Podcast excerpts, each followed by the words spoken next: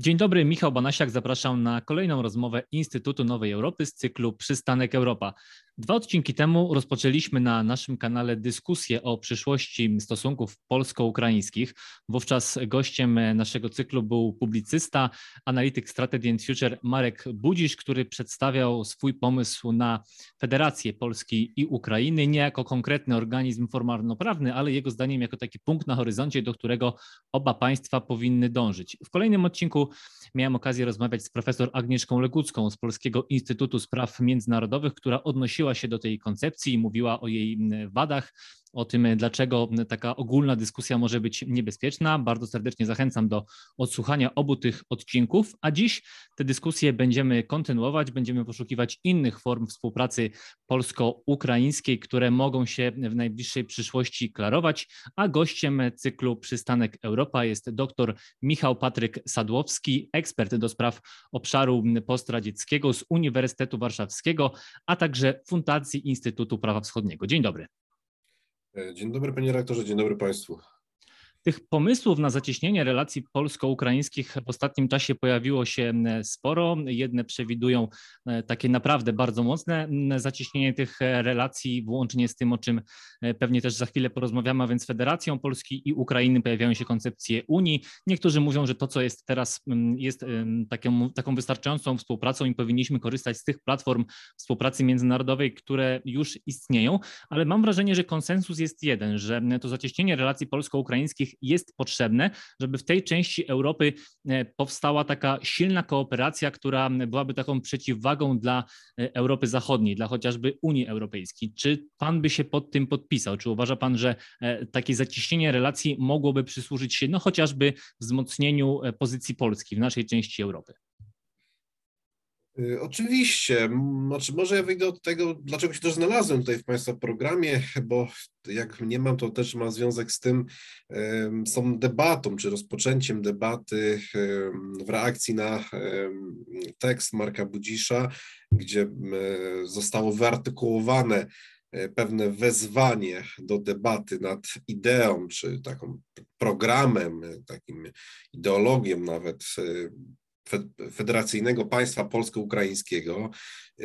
No mnie to wzburzyło bardzo, no bo federacja naprawdę posiada no taką mm, silny ładunek, tak, który wskazuje, wskazywałby nawet na łączenie państw, czy w ogóle tworzenie nowego tworu, e, no co na obecnym etapie wojny jest no dość zastanawiające i ryzykowne i w ogóle na etapie rozwoju państwowości Polski i Ukrainy może to wyglądać nawet dziwnie. Później um, pojawiły się rozmaite, tak jak pan redaktor słusznie zauważył, rozmaite pomy- znaczy wezwania właśnie do zacieśnienia relacji, nazywane to ni to Unią, ni to związkiem, ni to jakąś wspólnotą właśnie. I tak, no mam, mam, mam wrażenie, się zgodzę też z panią profesor Agnieszką Legucką, która brała udział w, te, w, tej, deba- w tej dyskusji u państwa, że mamy chyba tutaj taki mm, brak zrozumienia i taką dowolność e, w wrzucaniu, tak, czy swobodę, zbytnią swobodę w wrzucaniu pewnych pojęć w debatę publiczną.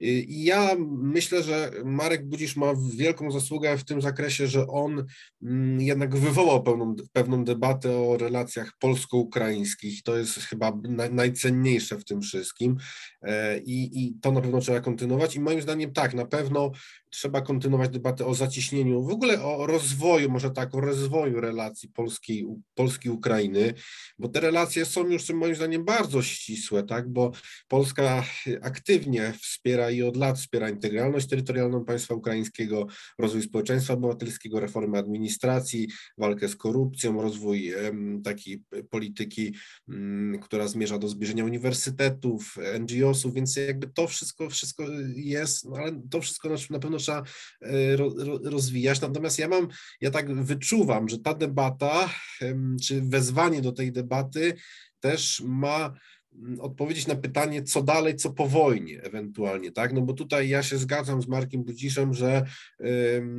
wyzwania pa, państwa ukraińskiego i społeczeństwa ukraińskiego będą przeogromne. Będą przeogromne, jeżeli chodzi o odbudowę, jeżeli chodzi, jeżeli chodzi o demografię, tak, infrastrukturę, no, kwestie wyznaczenia, no nie wiem, obrony, czy, czy w ogóle wyznaczenia granic. Także to będą o, o, wielkie problemy i jakoś polska elita, polskie społeczeństwo musi się też ustosunkować do tego, tak? I, i też jak, jakie miejsce będzie w ogóle Ukrainy jeżeli chodzi o relacje z NATO, z Unią Europejską, ze Stanami Zjednoczonymi, z Wielką Brytanią, z Francją, e, z Niemcami i Polska musi się w tym jakoś znaleźć i musi mieć wypracowane e, relacje. Czyli ja bym tutaj dostrzegał, tak porządkując to dwie rzeczy. To są pierwsze, to są dwustronne relacje polsko-ukraińskie i mam wrażenie, że te relacje już są, one są e, rozwinięte i trzeba tylko wy, wykorzystać te formaty, które są, lub po prostu je rozwinąć. No bo przecież e, jest na przykład określona współpraca akademicka czy naukowa, e, NGO-sowa, tak, pomiędzy różnymi resortami. I wystarczy po prostu to rozwijać bez łączenia państw, tylko po prostu pewne projekty trzeba dofinansować, czy w ogóle określić, jak, jak będziemy partycypować tak, finansowo w rozwoju tych projektów. To jest, to jest po drugie. E, inna rzecz to są takie wielkie projekty, typu na przykład należy zastanowić, jak wykorzystać teraz ukraińskie doświadczenia wojenne, czy na przykład pójść w, roz, w rozwój częściowo wspólnej zbrojeniówki, wspólnych przedsiębiorstw, czy jakichś rozwoju projektów logistycznych, które też pozwoliłyby Ukrainie jakoś gospodarczo się odnaleźć w tej nowej rzeczywistości. I to trzeba opracować. Tylko pytanie jest, czy też politycy są w stanie tym wszystkim sterować, bo już są takie problemy, czy może zjawiska, że na przykład polskie firmy jeżdżą i szukają i na przykład wykupują ukraińskie firmy. Ja nie wiem dalej, jak to będzie zarządzane, tak? Czyli są takie problemy bardzo poważne, ale które trzeba rozwiązać. Natomiast drugi aspekt to jest to, jak Polska zarówno na forum NATO, na, na forum Unii Europejskiej, na, na forum ONZ, na forach też regionalnych. Mamy też, mamy, przecież mamy bardzo dużo mm, struktur, gdzie Polska uczestniczy, czy też w regionie. Mamy y, koncept Trójmorza, który staramy się ciągle rozwijać czy promować. Mamy Grupę Wyszehradzką. Jaka jest, taka jest, ale jest. I jak Polska będzie mm, tę Ukrainę w tych strukturach promować, czy w ogóle będzie e, próbowała ją promować, tak? I to jest zasadnicza teza. No i trzeci aspekt, tutaj już kończę, to jest to, że ta debata no, nie może się toczyć, y, o, o, znaczy mm, częściowo może, ale też warto byłoby zapytać o zdanie ukraińskich ekspertów, ukraińskich kolegów, dziennikarzy. Jest wojna, to jest dla nich okropnie trudny czas, natomiast trzeba wysądować, tak, bo rozmawianie o idei państwa wydarzacyjnego tylko wyłącznie w polskim gronie, moim zdaniem, no nie ma, nie ma aż tak, tak wielkiego no, sensu. Wiem, że pan już e, sądował poniekąd tych ukraińskich ekspertów, niektórych, że prowadził Pan rozmowy i, i pytał o te różne koncepcje, ale zanim o to zapytam, to najpierw chciałbym jeszcze poruszyć kwestię wypowiedzi profesora Andrzeja Zybertowicza, który jakby podpisał się pod tą koncepcją federacji, mówiąc o jakiejś Unii Polsko-Ukraińskiej, wręcz powiedział też o Rzeczpospolitej wielu narodów. Skąd Pana zdaniem wśród części polityków, ekspertów, publicystów no, wizja ta tak dużych słów. Profesor y, Zbertowicz mówi, że to byłaby przygoda dla tego pokolenia i że to mogłaby być taka wizja racji stanu, że Polska miałaby szansę w tej części Europy y, budować nową platformę współpracy wschodnioeuropejskiej, która no, byłaby taką nową y, Unią Europejską, w zasadzie taką Unią Wschodnioeuropejską. Moim, moim zdaniem przyczyn jest kilka takich wypowiedzi. No pierwsza naturalna to jest wojna na Ukrainie, to jest też poryw serca, to jest chęć uratowania państw, państwowości ukraińskiej. To powinniśmy robić i chęć naturalnie zbliżenia w kontekście zagrożeń wewnętrznych, czy też chęć zbliżenia w kontekście pozyskania z zagranicy, a szczególnie od starej Europy i od Stanów Zjednoczonych pomocy. Tak? To jest chęć taka, taki naturalny pomysł, y, czyli chodźcie, będziemy wszyscy bliżej, żeby, żeby, żeby przeżyć. Tak? Także to jest tak, taka chęć. No, z drugiej strony ja dostrzegam też w pewnych środowiskach jednak chęć taką rozczarowania się Europą Zachodnią, czy też brak, brak pomysłu na, na bycie w Unii Europejskiej, co z Unią Europejską i to jest próba y, takiego sądowania, że być może będziemy tworzyć jakąś, jakiś swój podmiot, czy będziemy też mieli jakiś sojusz, potencjalnych sojuszników kiedyś w tej Unii Europejskiej. To są, y, to są takie pomysły. Natomiast no, no, trzeba też rozważyć, czy, czy, czy, czy, czy, czy, czy, czy, czy to miało być sens. No przecież partnerstwo, no też teraz mi się nasuwa na głowie partnerstwo wschodnie, taki też projekt był. Natomiast no ja bym podkreślił, jednak sprowadził pewne rzeczy na ziemię, tak? Na pewno trzeba to po pierwsze, jeżeli chcemy zbliżyć y, Polaków i Ukraińców y, i też pomóc Ukrainie, bo też pomoc Ukrainie jest w, naszy, w naszym jakby mm, y, w interesie, należy przede wszystkim zapytać Ukraińców o zdanie, tak? w tym sensie, czego oni potrzebują w tych warunkach wojennych. I to się dzieje, daj Boże, to się dzieje, ale trzeba to będzie w przyszłości kontynuować, bo zawsze wojna rodzi pewne zmęczenia, tym bardziej wojna długotrwała. Dwa, dokonać pewnego audytu, zarówno wspólnego audytu, jak my, też takiego audytu y, y, wywiadowczego, białego, tak, żeby też oszacować, jaki będzie miała potencjał Ukraina, jaki będziemy my, my mieli potencjał, jakie sfery możemy rozwijać i w tym zakresie musimy myśleć, musimy też bardzo dobrze oszacować możliwości i też zagrożenia płynące z tego, czy Ukraina jednak będzie miała jakiekolwiek zakotwiczenia w tym świecie zachodnim, zarówno unijnym, jak i na, czy może, może kiedyś, kiedyś natowskim, czy i pod tym kątem dobierać relacje polsko-ukraińskie. Natomiast no, ja rozumiem też jedną jedną e, tak, taką przesłankę. No, jeżeli uznajemy, że e, Polska i Ukraina to już jest y, jedna przestrzeń tak strategiczna, i tak naprawdę nie ma znaczenia już, czy Ukraina jest w NATO, czy w Unii Europejskiej, bo Rosja i tak może w każdym momencie uderzyć na na przykład na Litwę, czy na Polskę, na, o, przez Muksywalski, no to w takim razie warto już teraz się łączyć nasze państwa w jakiejś sferze, tak? I myślę, że ta też jakby debata, y, czy rozpoczęcie debaty może w, ma tutaj jakieś podłoże, tak? Że być może na Kremlu dojdą do wniosku, że rozpętanie określonego konfliktu z NATO y, jest możliwe i to w najbliższym czasie, a szczególnie będzie właśnie oscylowało e, tutaj na, w okolicach Kaliningradu, przy Smyku Suwalskiego i państw bałtyckich, więc dla, dlatego to jeszcze, jeszcze większe zbliżenie z Ukrainą jest korzystny. No i być może też wynika to z tego, że istnieje mm, pewna nadzieja, oczywiście częściowo ona jest uzasadniona, że Stany Zjednoczone bardziej się zaangażują e, w naszym regionie, szczególnie w Polsce i Polska będzie takim hubem, który będzie wspierać Ukrainę, więc w tym momencie warto było te ta pomoc, też wsparcie koordynować, więc może to jest takie, zbliże, y, to jest takie zbliżenie. Natomiast no, pytanie, czy trzeba to robić w federacji, a czy nie można wyzyskać tych istniejących struktur.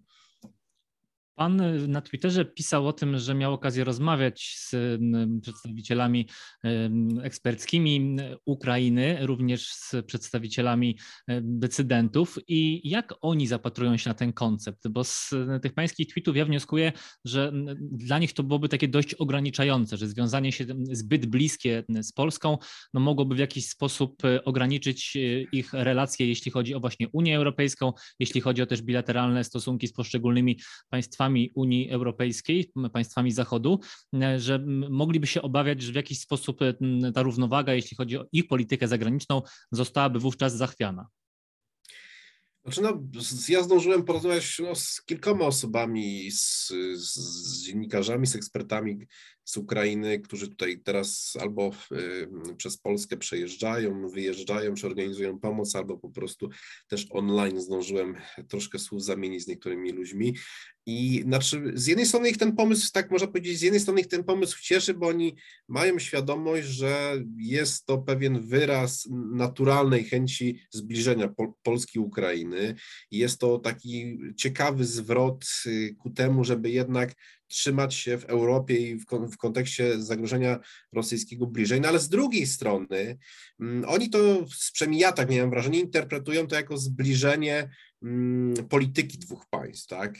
W procesie e, taki e, większy, większym procesie politycznym, czyli właśnie w ramach relacji z Unią Europejską, z NATO, procesie obrony przez, przed Rosją, czy w jakichś procesach integracyjnych, gospodarczych, a nie tworzenie nowego bytu, tak? I, no bo sama federacja, ja, czy ja tutaj zaatakowałem Marka Budzisza dość silnie może, ale ja uważam, że w w warunkach intensyfikacji propagandy rosyjskiej, która eksploatuje silnie ten wątek, że Polska dąży do, e, do, do rozbioru Ukrainy, to już pominijmy, ale przede wszystkim do podporządkowania sobie ekonomicznego Ukrainy i polonizacji, no ale no, do, no czy to czasem powiedzieć wprost, no pewne ryzyko oczywiście jest zawsze państwo słabsze, tak, e, jest, może być podatne na, na, na, na pewną polonizację i uzależnienie gospodarcze, to jest, to jest naturalne, więc dwa, federacje, samo pojęcie federacja również w ukraińskiej historii, szczególnie wśród tego grona decydentów, czy też mającego wpływ na decydentów,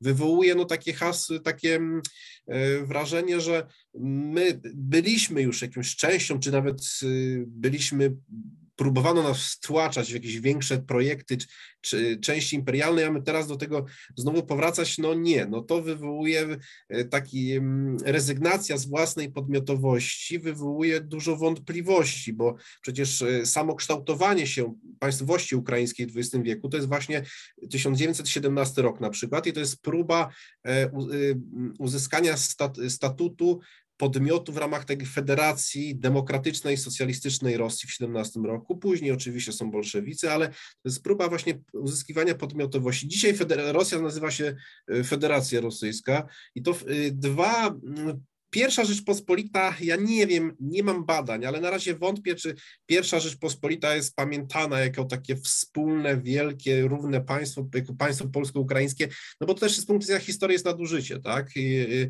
oczywiście moim zdaniem trzeba się odwoływać do tradycji, wartości wynikających z tego państwa, ale przecież to kozacy walczyli z państwem, można powiedzieć, częściowo polskim, tak, o swoją niezależność. Więc to też są takie mm, historyczne zaszłości, które, na które trzeba mieć pomysł, jak, jak y, to wszystko uporządkować. Więc ja wyczułem mm, ze strony też Ukrainy, i tak na co pan redaktor też zwraca uwagę, też na razie trudno jest oszacować, moim zdaniem dopiero może zobaczymy przede wszystkim w ramach, toczy się wojna, bardzo trudna wojna i nie wiemy, nie wiemy, co jeszcze będzie dalej.